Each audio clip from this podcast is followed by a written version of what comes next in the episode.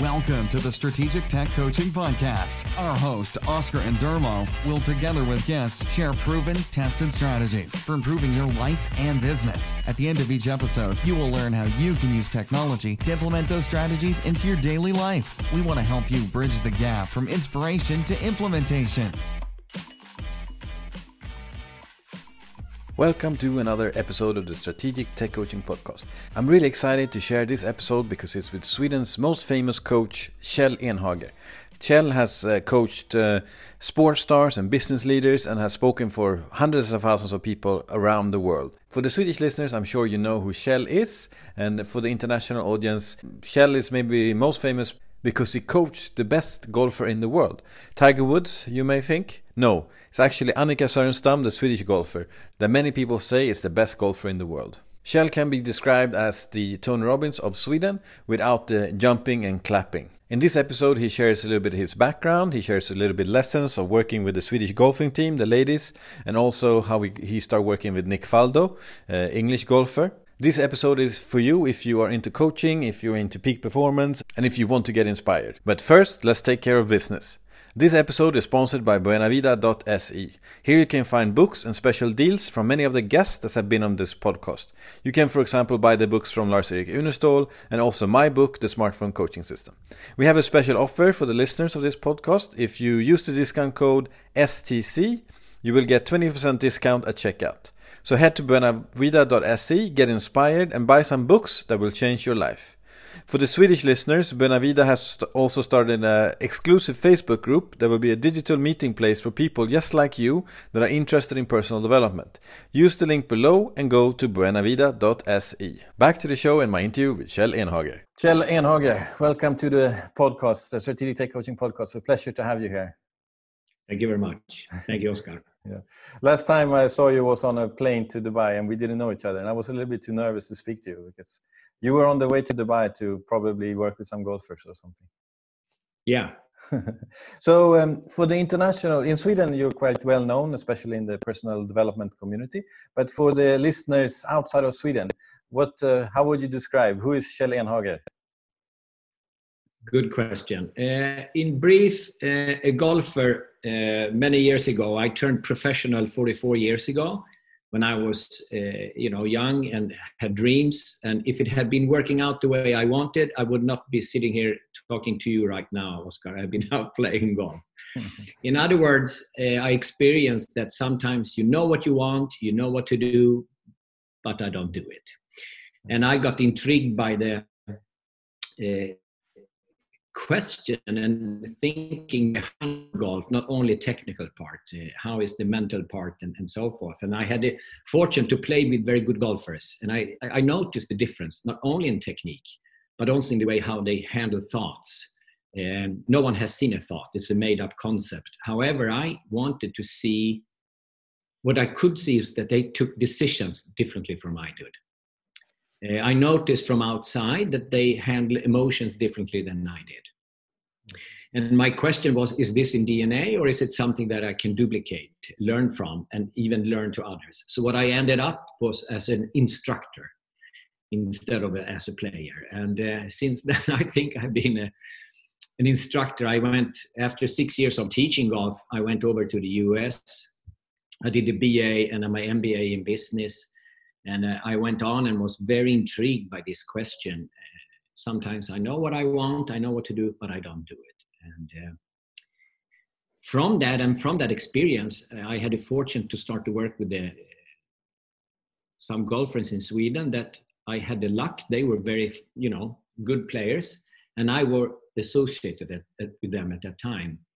Uh, after three years, they were the best in the world, and uh, at that time, I worked with the self-development that you said, Oscar, and also how do you handle your thoughts because they come, blah, blah, blah, and how do you handle emotions, and and uh, I wouldn't say they were my guinea pigs, but you know, I had the fortune to be with very good, talented girls, and I had the fortune to be with them. And uh, if I remember right, they were ranked around number 20, 24 in the world, and after three years, they were number one. And uh, by being with these girls, I learned so much. And uh, lo and behold, I had the fortune to, to do the same thing in the in the business world, be with big companies, did the same sort of journey. How do you do in, uh, leadership from inside and out, and outside and in both? In my word, you need both. Yeah. So that is where I am still working. You know. Yeah. So, so the the Swedish ladies, uh, they you normally say that uh, it snows quite a lot in Sweden. it's not like Dubai where you can play golf most of the year, you know. So, what did you do with these ladies over those years to to turn them into the best in the world? And especially, you worked with Annika Sörenstam. That some people say Tiger Woods is the best golfer, but Annika Sörenstam is the best golfer in the world, right? Yeah, for me, Annika is absolutely outstanding. Uh, I think that Tiger and Annika has very much similarities, and um, I think they w- went far beyond what you can expect from a golfer. And I think you know if to make a difference you have to think differently you can't you know because if you think like everyone else you probably take the same decisions as everyone else and then you have the same actions and you reap the same results. And if you have the results like everyone else, what you call that? You call it being normal.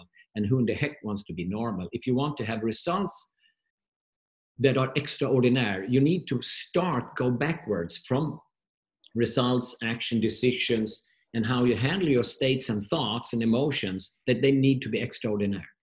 And I think if I if I did anything to this group, I think you know, they probably had been best in the world maybe in two years if I hadn't been there. Maybe I delayed them one year. I don't know, you know. But if I had something, I think it was because I asked the questions that they have never asked themselves before.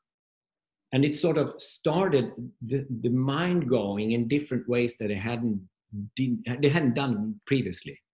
So that that was a good uh, way of doing it, starting by asking yourself questions, you know uh, I listened to a lot of interviews with you before to prepare for this, and you share where, somewhere about uh, 54 and changing the the goal structure for them. So, can you share that story? How you worked with the goals? Yeah, I, yeah. You know, it was actually the Golf Federation that gave the, the, the girls as well as the guys uh, in Sweden six years to be number one in the world.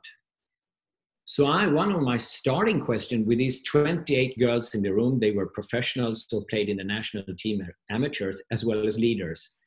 And I asked all of them in the room, I said, how do you know you are the best in the world?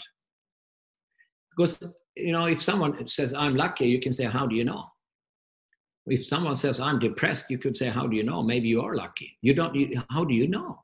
So I asked them, how do you know you're number, number, one in the world? And they start to think, and the answer I got was that you shoot par. And for golfers, uh, the, the, the, the, word par comes from when you in the stock and brokes, you know, when you do Uh, stocks in the stock market, you have something called parity on the on the company, which is this is what it's worth. And they stole that concept to golf. And for many years ago, when they started golf and said, if you play this hole, what is the par? What is what should be right? And in short holes around 100 yards, they have par three, and longer holes par four and par fives. And when you add 18 holes together, that is usually around 72. So when these girls said, you know, when I said, how do you know you're best in the world? They said, well, you shoot par 72. And then I knew at that time they're never ever going to be the best in the world because that's not extraordinary. That's not special. That is thinking like everyone else. So, so I needed to sort of so I, a doubt in their mind. So I said, how do you calculate par? Because what you actually do is that you, you, you have one stroke on the par three, and then you putt twice. You add that together and you have the sum of three. And, and then it says a little sign, par three. This is, which is translated in Swedish with ideal result. And if you listen to that, ideal result, Swedish wants to be ideal. So they say, shit, I want to be ideal. I shoot par. Okay? And here we are. So I asked the question, who invented that you have to have two putts? And it became quiet in the room.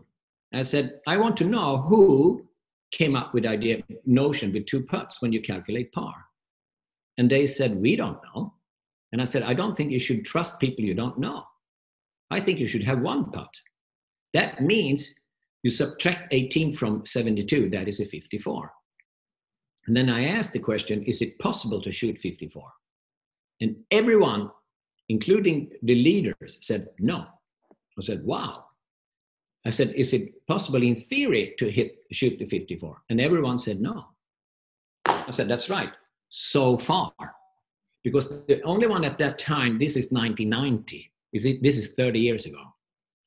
They actually, the best one had shot a 59, and his name was Al Geiberger. So I said, No one has done it yet, which is starting to talk to the subconscious. And I said, If it was par 54, how do you think? Can you stand from 150 yards and, and, and start to think, I wanted close to the pin? Or do you have to say, I have to make this? And if you start to say, I have to make it, how do you handle it when you don't succeed? Then you have to handle emotions of that. And so forth. And I went on and on for 20 minutes. And I said, How do you take care of sponsors, your dressing? How do you eat? How do you practice your body? Everything. I went everywhere. After 20 minutes, I said, So if par were 54, would you be satisfied with a 72? And half of the girls were sitting like this. And I said, shit, it's starting to think. It's starting to sink in. And lo and behold, I, if, if I remember right, the first year they shot uh, 67, then 65, 63. And Annika Sörenstam, as the first girl in the world, still shot the 59. Mm. And then you may say, oh, they never reached 54. 54 is like a compass. It's a direction. It's not a goal in itself, which is neat. It could be a goal, but it's also a compass, a direction. Mm. And from that, they became the best in the world because they started as if it was real. How would I do it? Mm. How do I prepare? How do I practice differently? Because they can't, they can't behave in the same way. They have to behave, think, act differently. So I'm very proud of, of the, on, on behalf of the girls. Yeah, and for the international listeners, the Swedish style is to be humble. So Kjell is very humble, but I'm sure you had a lot to. Uh, if you ask Annika, I'm sure she'll be very thankful to the work you did with her. So, but uh, yeah. yeah. No, no, no, no. so aiming high, shooting for the stars, you reach the moon, and uh, so that uh, concept. Have you used this concept with companies, uh, like similar thing with the, with setting the goal? Absolutely, really because yeah, very good question, Oscar. Because I think if I would ask you, what is a 54 for you? What is a 54 in relationships? Hmm. If you have a partner, what is a 54? And then you say, well, it doesn't work. Well, if it did, what is it? When you come home, what's the first thing you do? What's the last thing you do before you go to sleep? How do you handle your body if your body was a 54? So I went on and on and on and on. I mean, at 54, everything went for a 54 because I said, if everyone is going to shift, shoot the 54, we don't have to worry to be the best in the world. We are the best in the world by definition. Mm. And, and, and, and I remember I got so much criticized for certain things because I, I love, because I'm a Swedish guy, you know, we have this upbringing of collective thinking. I know they don't have it in the US when I studied there, but I, I give you one example. I called it 127. And 127 stood for, I, I, we were actually in, in, in the US, in Florida, and we practiced. And I worked with a girl, and two girls walked behind me, and they were talking about the third girl. And they said in a sort of tonality of, she's so lucky in the bunker. And I picked it up, first the tonality, and I said, I want to talk to them. And the second thing was, I also want to be lucky in the bunker. How are you lucky in the bunker? I want to be there. so I went up to this girl and I said, Excuse me, you know, I think you're very good in bunker shot. Would you mind show me? And this girl stood down in the bunker and she gave me this short clinic. You know, if you hold tight with these three fingers, this happened with the ball. If you have tight with, uh, hold the grip harder with your right, it goes out in a different way. If you go this way, this way, if you have open mouth, and hit you can't be eh, you know straining. I, she gave me a lesson. I've been playing golf my whole life. So i said wow this is fantastic. Would you mind share this with the other 27 and she was sort of reluctant. But she said okay. And she did and they were blown away as i was after the clinic, she came up and she said, But Kjell, now I gave away my best, you know, my best game.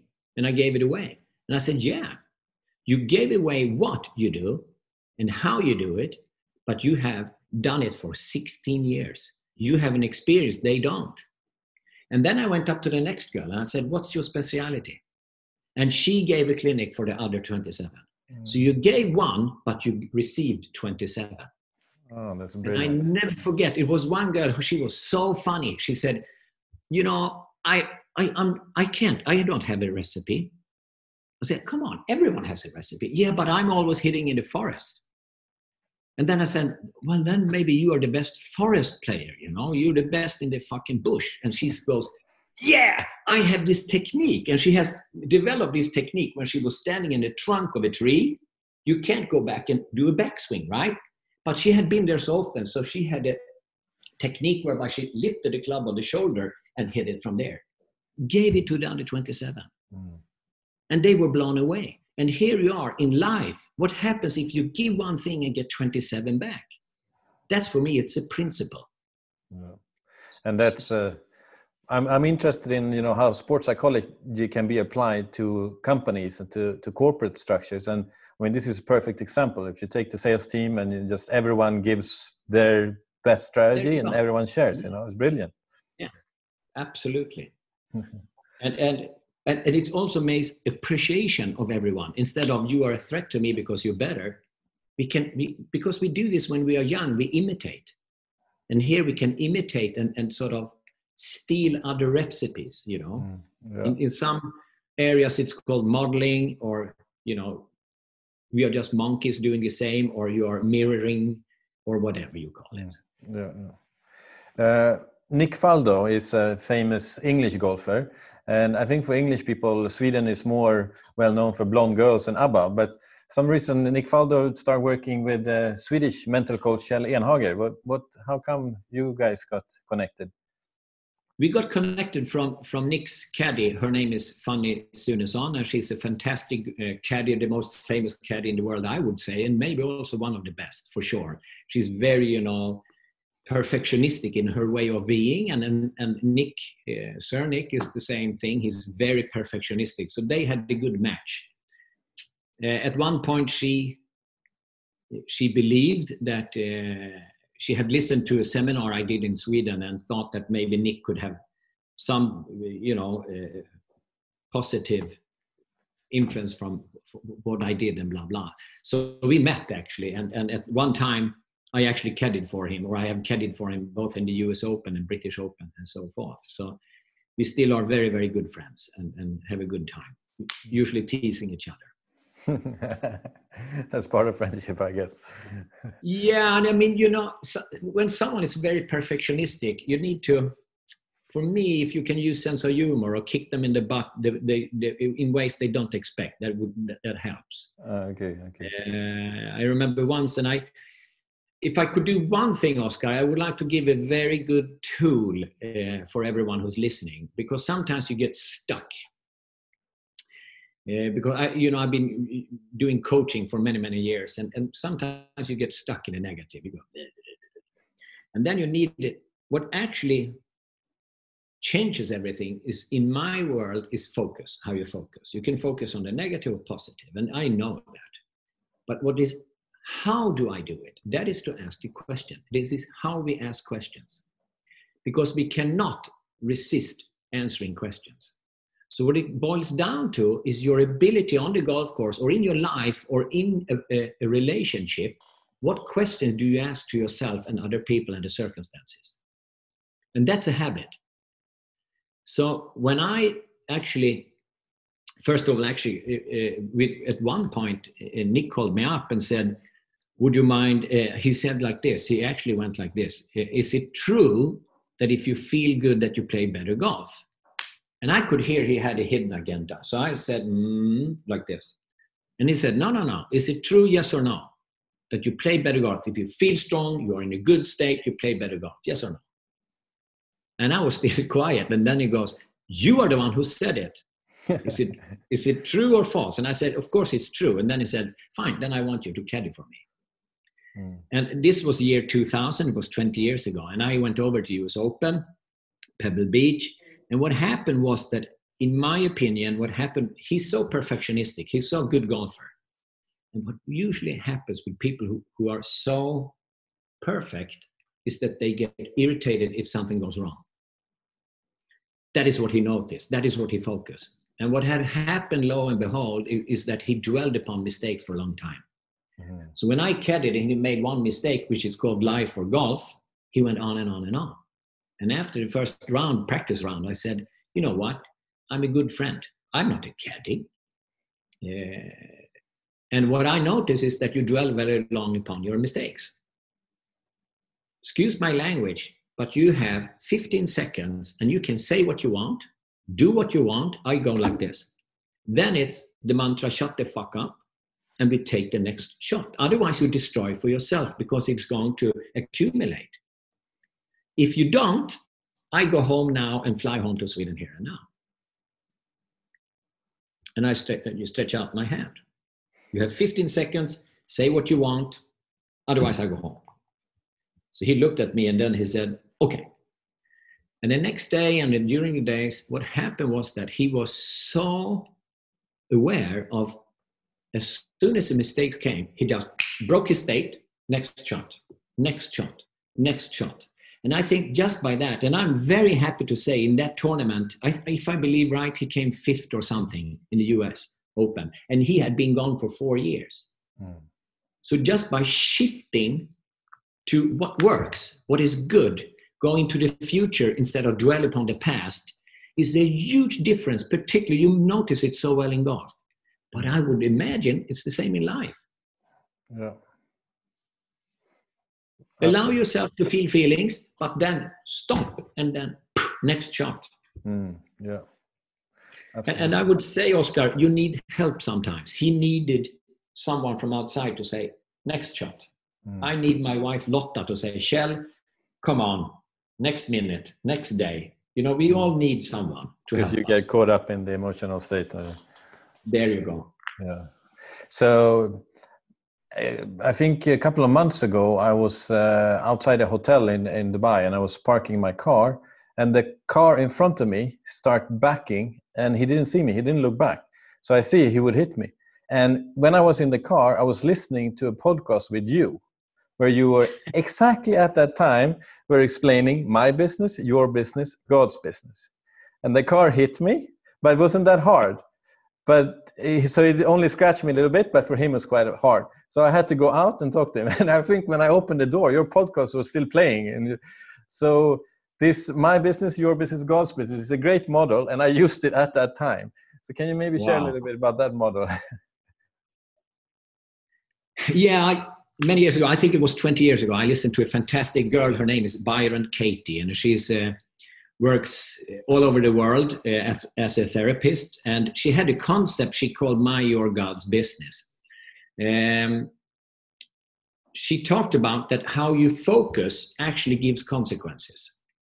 And by business, if I just play with the word business, it's not only business wise in terms of money, it's busyness. It's where you put your you know, focus. Where are you busy? And she meant that if you focus on my business, that's things that I can influence if I lean forward, backwards, if I responsible, if I say, you know, whatever I do. If I say, I, you know, I take it, it's my responsibility, then I'm sitting in the driver's seat. I, I accept I'm the programmer in my life.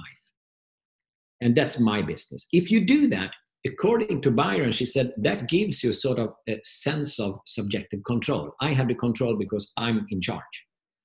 Then what that gives you in turn is self confidence. So confidence in myself because I feel control, because right now I'm focusing on things that I can't control. Your business, that is what other people do. In golf, that would be the other players. In life, it would be I want to be liked by someone, or if you're in a, in in a business, what other businesses are doing. You can't influence them directly, you do it indirectly. Uh, God's business, Byron said she was not religious. She meant it was more Mother Nature. In other words, if you focus on weather, wind and rain, of course we influence it in the long run, but not in the short term. It's very hard to go out and change the weather. which makes me I have no control and my self-confidence go down the tubes. Mm. So for instance, my business, your business, God's business. If I if you're in your business, have you ever been driving your car and focusing on how someone else should drive his or her car? Then what happens? First of all, whose business are you in now? And what's the consequence in your body? What feelings, emotions do you have? Very much often irritation, frustration. Meanwhile, when you go back and say, hey, what's my responsibility? Then you feel control. Mm. So that's a huge shift of who owns, because if you're still into blaming someone else's fault, my parents, blah, blah, in my opinion, you haven't started this journey called your life. It's someone else driving your life. Mm. And the toughest part, Oscar, the way I see, is to be responsible, ability to respond to the situation. Yeah. Uh, I have a story for you, uh, which I think is fantastic. Um, I, or I take another, another one first. I was actually in Finland, and I don't know if you have worked in Russia, Estland, Litauen, Finland, but people, yeah. in my opinion, are very still. You know, they don't show so much Italian body language. Yeah, yeah. And I didn't know that. And I should work with 120 instructors uh, in all these sports, in, in Olympic sports and so forth. I should work with them for three days. I came in, and after 20 minutes, I noticed no one had reacted. They were sitting like this. So I lost my business. I went into your business and I wanted to, you know, start to look at them more than my preparation. And I totally lost it. After a while, I heard I started provoke because I wanted a reaction. And after 20 minutes, I heard myself going, Are you totally brain dead in here? Oh. and if that didn't land landed right, I could go home and quit these three days. And it was totally quiet in the room. And I just heard in my head, shit. Then one lady in the, all the way back raised her arm and said, Kjell, in Finland, when people are quiet, it means it's good, continue. and everybody started to laugh. And that was sort of, ah. But it's so interesting when you lose your business and when you're still in control. How can you be in control? In other words, what can I influence right now? Because sometimes you get tested, tempted in life, in your relationships, if you have children, they draw you out. And soon, lo and behold, you're outside and then you lose control. And then you have to go back and say, and what you do is to say, what can I influence right now? That's the question. So the question that brings you back is, what can I influence right now? In golf, what can I do right now? Mm. I remember 20 years ago, I started to work with the dressage horseback riders in Sweden, the national team. And I very proud to still be working with them. But I remember the first time. One lady raised her arm and said, Shall we just raid the Olympic Games? And you know, my horse is very sensitive to flowers. You know, when we came up, they had moved the flowers from the previous day. Hmm? Another person raised uh, the arm and said, You know, my horse is very sensitive to sound. When the photographers go, goes like this. And then the third person raised and said, you know, my horse is a stallion, and he goes like this. And if it's, you know, all the, the ladies are there, he goes bananas. So I told them, so what the heck? Maybe you should go leave the room and bring in the bloody horses. Maybe those are the ones I should coach because you have nothing to do with this. And here we are it's so easy to go outside and say, dependent on that, that is what happened. I know it's called sometimes corona, sometimes it's called thunderstorm, sometimes it's called computer breakdown. Mm. We get sick. I know. But in the short term, in the long term, to say, what can I influence right now? My business. Yeah, it's a great model. And uh, in these these times when, as we're recording this there's the covid-19 crisis around the world uh, the corona crisis and that, that was uh, i didn't want to talk so much about the corona but I, I was thinking how can you deal with crisis when all these external things are happening? I mean this model is one but what are some other recommendations when everything on the external is just chaos? And what, what are some recommendations? Um, in terms of survival when it's crisis, uh, I've been working with very much with mountain climbers, Mount Everest climbers, and so forth. And I can steal what we have been working with is what when it's a crisis, the brains have a, a, certain tendency to shut down.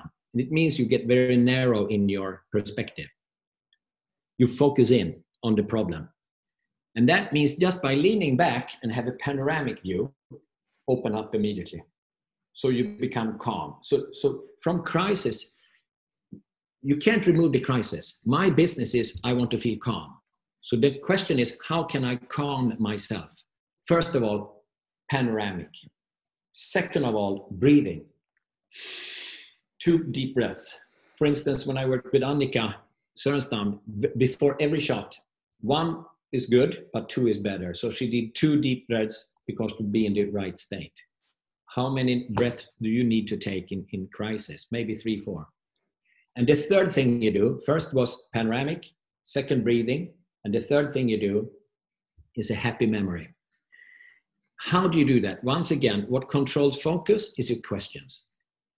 And for instance, in, in these times, I notice uh, if I would ask the question like this, Oscar, what would make you happy without you even thinking about it? You just turn happy. it could be music. Yeah, it could music, be a yeah. It could be whatever. For me, if I go, for me, I'm sorry talking so much about myself, and I'm only going to tell stories when I succeed. Okay, you probably have noticed that already. Uh, however, with this COVID nineteen, I noticed I started a new habit. Before I uh, went to bed and fall asleep, I took my mobile and I started to to read about COVID nineteen. That means I had that the whole night. And the first thing I did, open up the phone and saw in the morning what had happened in the rest of the world. That became a little ritual. Ritual becomes like a repetition. It becomes after a while a habit. And what happened was that I started to feel uh, depressed. Because first of all, it's God's business. I can't do so much except I can keep distance and so forth. Mm. But I noticed my habitual pattern.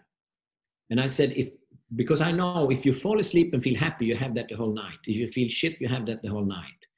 So then I asked the question, what makes me happy without thinking about it? And when I was 13, I got a dog. And the, the breed of that dog was a boxer. They are ugly like crazy, but they are very, very, in my heart, very cute. That means when I go to Instagram and I see and I say boxer puppies, I can tell you, I don't have to strain to feel happy. Yeah. It's so triggering my happiness. And I go, and it's called oxytocin. Yeah. And that's a mental cocktail that is extremely strong for my whole body. And mm. what happened, I noticed after one week, when I woke up in the evening or in the night and I went to the loo, I still st- were thinking about boxer puppies. It was mm-hmm. in my mind the whole night. So when we talk about crisis, you need to have a panoramic, lean back, a bigger perspective that calms down, deep breathing, and then boxer puppies or a cat, kittens, or whatever makes us happy. Three Yeah. things. Me, me and my wife, we do the kittens actually. We started doing it a couple, couple of weeks ago. Ten minutes of uh, there's so many cat videos on YouTube.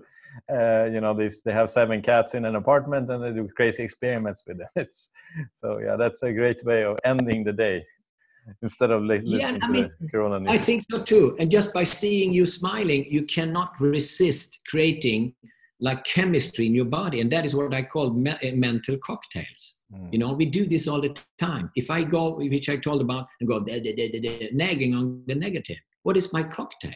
And it becomes true for me. Mm. If I see boxers, I become happy, and that's true for me. And that is back to my business. What questions do I want to ask myself? Mm. Yeah. Sounds easy. I know it's not, but if it were, what would we do? The classic Kjell question. Um, yeah, maybe I should go through that later on. Yeah, I think everyone that is listening to this, you should watch uh, Kjell's uh, TED talk that is on YouTube. He did a TEDx talk that uh, you can find that is in English. So I think you should all watch that one and uh, he share about the ice cream. Or you want to share the ice cream question? No, no, no, no, no. It's it's a good thing. We do it on the because there you have a coaching model. I think I went through the Nopra Fund model. I don't I don't yeah. remember, but I think yeah, so. Yeah, yeah, you did. Yeah. Um, so we talk about modeling and copying successful model uh, recipes. If yeah. I would copy Kjell's model, but maybe 20, 30 years ago, when you were starting out, uh, how would that? Uh, because now you're very successful in Sweden. You have the sold out shows, and I like to call you the Tony Robbins of Sweden. I don't know, without the jumping and and, and clapping. yeah. But, but uh, if I would yeah, you know, model Kjell yeah, 20 sorry. years ago. Hmm. Yeah, I think. I think I think the curiosity of, of, of being open to, to learn because I'm I still have this learning. I want to both understand and experience. It's both with my I want to see it, and I want to feel it. And uh, what I had more maybe 20 years ago is that if I see myself, hmm, if you see life as a movie, I would ask you the question, Oscar. In in which movie are you in right now in your life? You know, are you in a horror movie? You say, "Shit, I scare the shit out of me every day," or are you in a more romantic movie? You go, oh. or are you more in a you know soap opera, and so forth? And I would ask, what role do you have? Do you have the main role, or are you more on the side? What, personally, what an adventure you, movie. Yeah, and, and the adventure movie is fantastic. And, and when you see what lines do you have? Do you say nice lines or are you more quiet? Are you more in the forefront? Are you more in the back? In other words for me it's very much when i heard uh, uh, i saw some study they, they think that we live 95% when we are 35 years old in the past. Because we live of rituals routines habits and so forth. We do the same we wake up in the morning eat the same breakfast blah blah and with 5%, we say, shit, I'm going to change. I'm going to be more happy. I'm going to change my diet, workout, and so forth. I think those 5% are important. Mm. And if you can take those 5% and start to create the future you want, you can see yourself as a movie director. And when you, Oscar, starts to see what you want to see in the future, that is a picture that is very important. And when you see that picture in the future, because it's a fantasy, then you have to see that dissociated, in other words, from outside. You have to see yourself in a very specific way from outside. Then, when you see what you want to see, what do you do? You slide into the picture, the movie, and you actually become the actor. And you start to feel as if you were there. That creates feelings. So now you have seen it and you start to feel it. According to science, what that does is it creates a memory mark of the future. And it sounds like a paradox, but you have actually created a memory mark in your neurophysiology, in your brain, that when you come into the future, if I would call it the handyman that has to want, want to help you every nanosecond, it says, Have I been through this before? Yeah, here has Oscar been before. He was so damn successful, and it becomes a self fulfilling prophecy.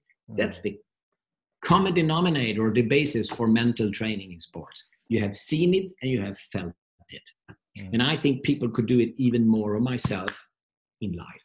Yeah. Become our own movie directors and actors as well. so, uh, what's in uh, Kjell's movies right now when he looks forward? Ah, good question. Uh, you had to move the, some of your uh, your uh, live because of Corona, from what I understand. You had to ship. Yeah, yeah. I mean, I've been I calculated, I, I've been traveling three turns around the globe every year for 20 years. So I've been working three years in Hong Kong, in, in Silicon Valley with big uh, companies and so forth. But now I'm mainly going to webinars and, and coaching, which is very nice to be at home, uh, prepare in a different way, communicate like this. Otherwise, probably Oscar had been down in Dubai right now, and you and I have been up. And, you know, and, and, you miss out so, certain things, but you win certain things as well. You know, so mm. so for me, in in my movie right now, I'm into doing webinars. I'm doing into to do more uh, management courses. I love coaching as such. I'm building models for that, uh, and I'm also writing a new book. So mm-hmm. I'm very happy about that. So that is in, in the near in the near future. Okay, okay. How many books do you have now? Three. Three. Okay. Next time I go to Sweden, I'll, I'll buy one because I'm sorry, I don't have one yet. I'll give you one. And you have it in English as well. I think Oh, it's okay, called excellent. illusions and delusions in English and in Swedish och lösningar. Okay. So I know you're a curious person and like to learn. So what are what is Kjell learning at the moment? What is what is he captured his attention at the moment? Good question. I, I think it's very much how to simplify things. Uh, I think it's for me. I'm very, uh, you know, very many words, much details that you may notice. My stories are very long, and uh, I'm trying to make them shorter. But I want every detail to get in. So I, I try to simplify and mm, learn more. And and I mean, I'm just curious right now. I, I as I said, I trained for a long time with for my Ironman, and at that time I I seeked opportunities to train. Now when i don't have a goal in, in my training i seek excuses not to train. So i start to notice how extremely important practice is or, or to have a goal to have a vision and know Mhm. why should i do this. So i'm working with three parts right now. I call it the dreamer when you dream and in that sense you want passion and you want to turn passion into purpose. That's the first thing the second thing i work with is the doer because nothing happens unless you're a doer and that goes from procedures to performance. That's the second. And the third thing is when you are you are a more uh, what could i call it? Um, Analytic, uh, analyzer. ah, yeah a differentiator. It's like a positive critic. It's Mhm. like okay this is the dream this is what we should do and this is what what happens if that's the, Mm. the, the, the what happens if Mm. in other words, we run out of money, run out of time. We can't invent this. The dreamer is, should be beyond, like Walt Disney dreamed about to do movies in color. Mm. Then the doer comes in and say, then we have invented machine. We have to invent 1500 different colors that doesn't exist. Then the different, differentiator or the positive critics goes in and say, okay, what if we do this? What happens if that happens? Mm. And he actually did. Disney invented 1500 new colors. Mhm. So Yeah, I think if you were your own, you, you notice, Oscar, I'm into movies right now. you have to be a movie director. yeah, no, that's the Disney model now from NLP. It's uh, my favorite model from NLP, uh, actually. Um, Yeah. For, for the listeners that are, are not familiar with NLP, I know you also have a, a, a NLP trainings together with your partner Magnus, right? Yeah. Uh, what, what is your background? Like, did you study under Richard Bandler or Grinder, or what is your background with NLP? And for the listeners that don't know, like, what is NLP short? Yeah, uh, short. First, I just wanted to finish up the, the, the, you know, when you go from the differentiator or the critics, you go from problems to possibilities. And the model is done by Robert Dilts. That's his model. Okay. So even though you call it an NLP model, it's, it's Robert Dilts. He's the one Okay, who should be okay. credited for that, for Okay. sure. Good. my own my own background uh, i started nlp for around 30 years ago i heard about it and i met uh, richard uh, love his sense of humor i love his uh, genius in the way he, he's doing things uh, he's very practical and i think that uh, that appeals to me i like to do things uh, and i want to lean back and understand but he's a you know what do you call it? A lunatic and a genius in the same box. Yeah, If- crazy my was words. my word. I, but- I like him a lot. I, Yeah. I haven't had the pleasure to, to meet John Grinders. I don't know, but I have met Michael Grinder, which is also fantastic. Okay, yeah, interesting. Um, what would you like to say that you're not saying? Uh, that is to ask questions that you haven't asked yourself, you know, because that is the only thing you're going to to to create a change. Uh, if you have no questions, you could always say, "What do I want? Uh, what should I do?" And from that, what should I be? Because when you start to work on your being, you're actually going to create a different way of doing, and when you do, you have different results. Mm, And two a- easy question on that is, what should I stop doing? mm, that doesn't lead me to what I want. And the second thing is, what should I start doing that will lead me to what I want? mhm. And uh, so, because then you have asked, uh, answered why, what, how, and who should do it, and why not. Mm. Uh, So, in the ice cream boomerang manner, I would say, you know, the, the, the name of the game is to have fun, but life is the way it is. We, we don't always have fun. Yeah. And then you say, but if it were fun, how would I feel? You know, what would I do? Yeah.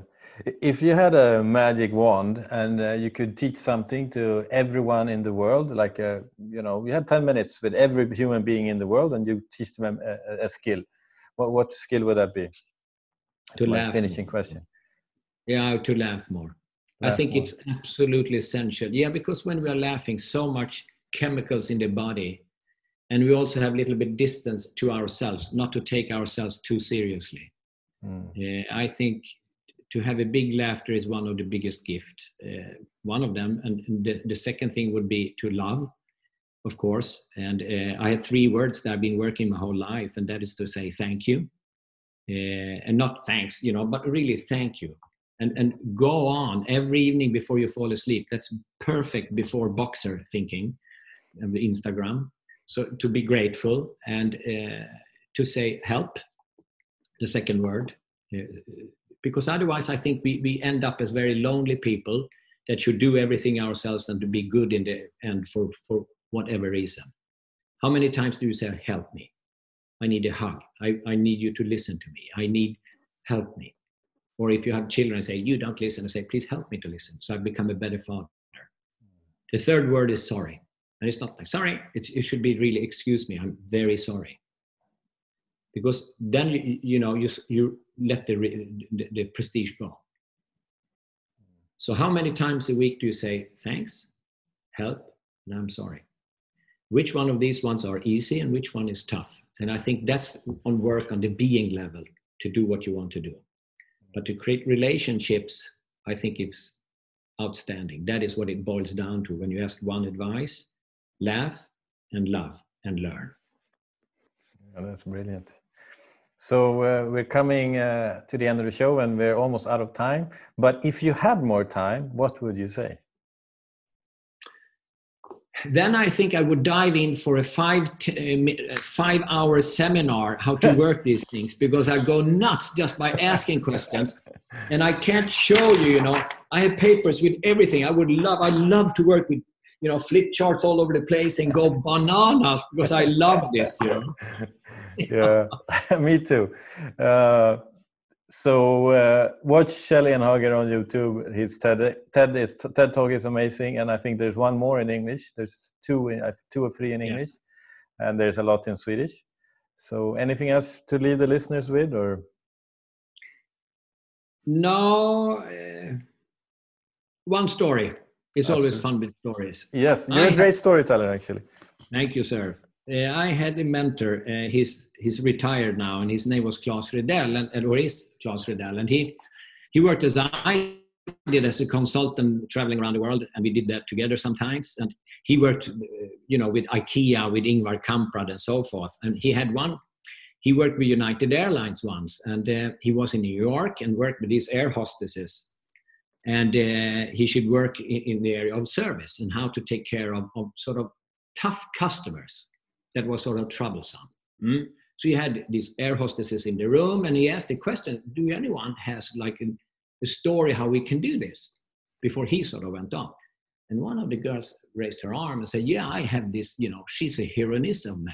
I love this lady. She's a hero, totally. You know." Mm-hmm. So, so he, he asked, "Please tell the story." And said, "In New York, they actually canceled the flight." And everybody had to rebook their flight to the next flight. So everybody stood in a long line, and it was quiet. And all these air hostesses they helped as soon as they could, all these personnel as soon as they could and as fast as they could. And all of a sudden, a guy comes up, and man, you know, passes the whole line and and throws up his papers on the desk and say, "Okay, darling, would you mind, you know, rebook me to the next flight and hurry up, please." And she's very calm and, and very softly says excuse me, sir, but it's a long line. And everybody here wants to rebook their flight to the next time. So we, we do it as fast as you can, but please stand in the line. So he raises his voice and says, Don't you know who I am? You know, now really rebook me to the next flight. And it was dead quiet in this room. And she very friendly says, I'm very sorry, sir, but it's a long line, and everyone here is in the line to rebook. So just please go stand in line and we help you as soon as we can with the same nice tonality. And then he almost screams and says, Don't you know who I am? So she very calmly picks up the phone and said, Excuse me, do anyone in the line knows who this gentleman is? He probably has lost his name. And everybody in the, in the line started to laugh. So he takes his papers and says, Fuck you. And she still is in my business, takes the microphone and says, Excuse me, sir, but it's a long line for that too. but, and I think it's fantastic to be to be in your own business yeah, and have that it. sort of sense of humor. And I think that's one of the spices in life. A glint in your eye, a very warm heart, and a very straight back so you stand for what you believe in. Excellent.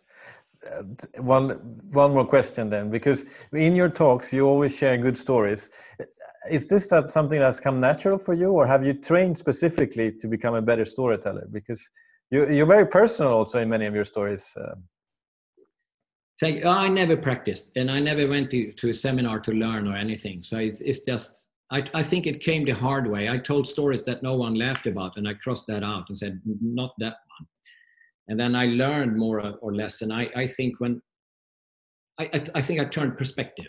I mm. put my glasses and on. If I listen to myself, what do I want to listen? I love when people talk honest, authentic, real stories about themselves or life. Mm and then some that touches me and the second thing i like to listen to is, is fun stories so i can laugh a little bit mm. so if i have that depth and have that laugh that give that would give me a nice perspective on that speaker that is what i would like to hear and i'm trying to live up to that myself and i'm still learning because it's a tough skill mm. so put yourself in the audience shoes and yeah yeah okay this was great Kjell. i really enjoyed and uh, um, the, maybe Corona is good for your business because now you can do more online stuff instead of traveling all over the world. And uh, I mean, it would have been yeah. fun if you were in Dubai, but of course, yeah, this was. so yeah, thank you so much for taking the time. Thank you very very much, and good luck to you, Oscar, and, and uh, the pod in the future. Thank you. Wow, isn't Kjell a great storyteller? I was really excited to interview Kjell because, yeah, he's been on my dream list of guests for this show for a while. So I was really happy to, to talk to him and um, hear a little bit about his background and all these stories. So, what are some lessons from this? First of all, I recommend you to check out his TEDx talk. So you can find it, find it on YouTube. Just go to YouTube and search for Kjell Enhager. Uh, I believe his TEDx talk will come up. It's uh, quite inspiring, and he shares the ice cream boomerang that we talked about a little bit in this episode in that uh, TED talk. Uh, also, he talked about 54, that the golfers changed their goal to 54, which is like almost impossible. And what is your 54 in your life? What is your 54 in business? What is what is your 54 in your relationship? Think about that and use that as a compass in your life. Kjell also shared the model that he learned from Byron Katie, uh, divide things that are happening in your life to my business, your business, and God's business. And if you're listening to this during the corona crisis, this model is perfect to use to help you let go of worry. Also, we talked about uh, the boxer puppies. In these days, we can choose the content we watch, and uh, Kjell, he likes to finish his days by watching cute boxer puppies on Instagram just before he goes to bed. So he goes to bed with a smile on his face. And uh, here in my home, we do the same thing. We watched uh, cats on YouTube. Cats doing silly things, and uh, that leaves us with a smile on our face just before we go to bed. So, what is your cute puppies or cat videos? Find something that puts a smile on your face and watch it just before you go to bed. If you like this episode and if you're interested in sports psychology and how this can be translated to business and life, I recommend you to listen to previous episodes with, for example, Professor Uneståhl, Ronny, Igor, Richard Gordon, Steve Maxwell, Oliver Enkamp, who is a Swedish MMA fighter. Those episodes, we talk more about sports psychology. If you're interested in coaching and NLP, I recommend you to listen to the episode of Joseph O'Connor, uh, Hans Åkerblom, and Ben Furman. We also have a few episodes that are related to technology and how it affects us, and I recommend you to listen to the episodes with Johan Staël von Holstein, Evan, Evan Carmichael, the CEO of Office Management, Mats Lindgren from Kairos Future. Those are some of the episodes about uh, new technologies. If you're having some challenging times at the moment, I recommend you to listen to Lasse Gustafsson and also the episode that I did myself, which is episode 50 on how to deal with fear. As always, if you like the podcast, subscribe on iTunes or whatever podcast player you're using, write a review, and share it with a friend or two. And don't forget to head to buenavida.se and use the discount code STC to get 20% on any purchase on buenavida.se. The link you can find in the blog post to this episode. Thank you so much for listening. Thank you for listening to the Strategic Tech Coaching Podcast with your host, Oscar Andermo. We'll catch you next time.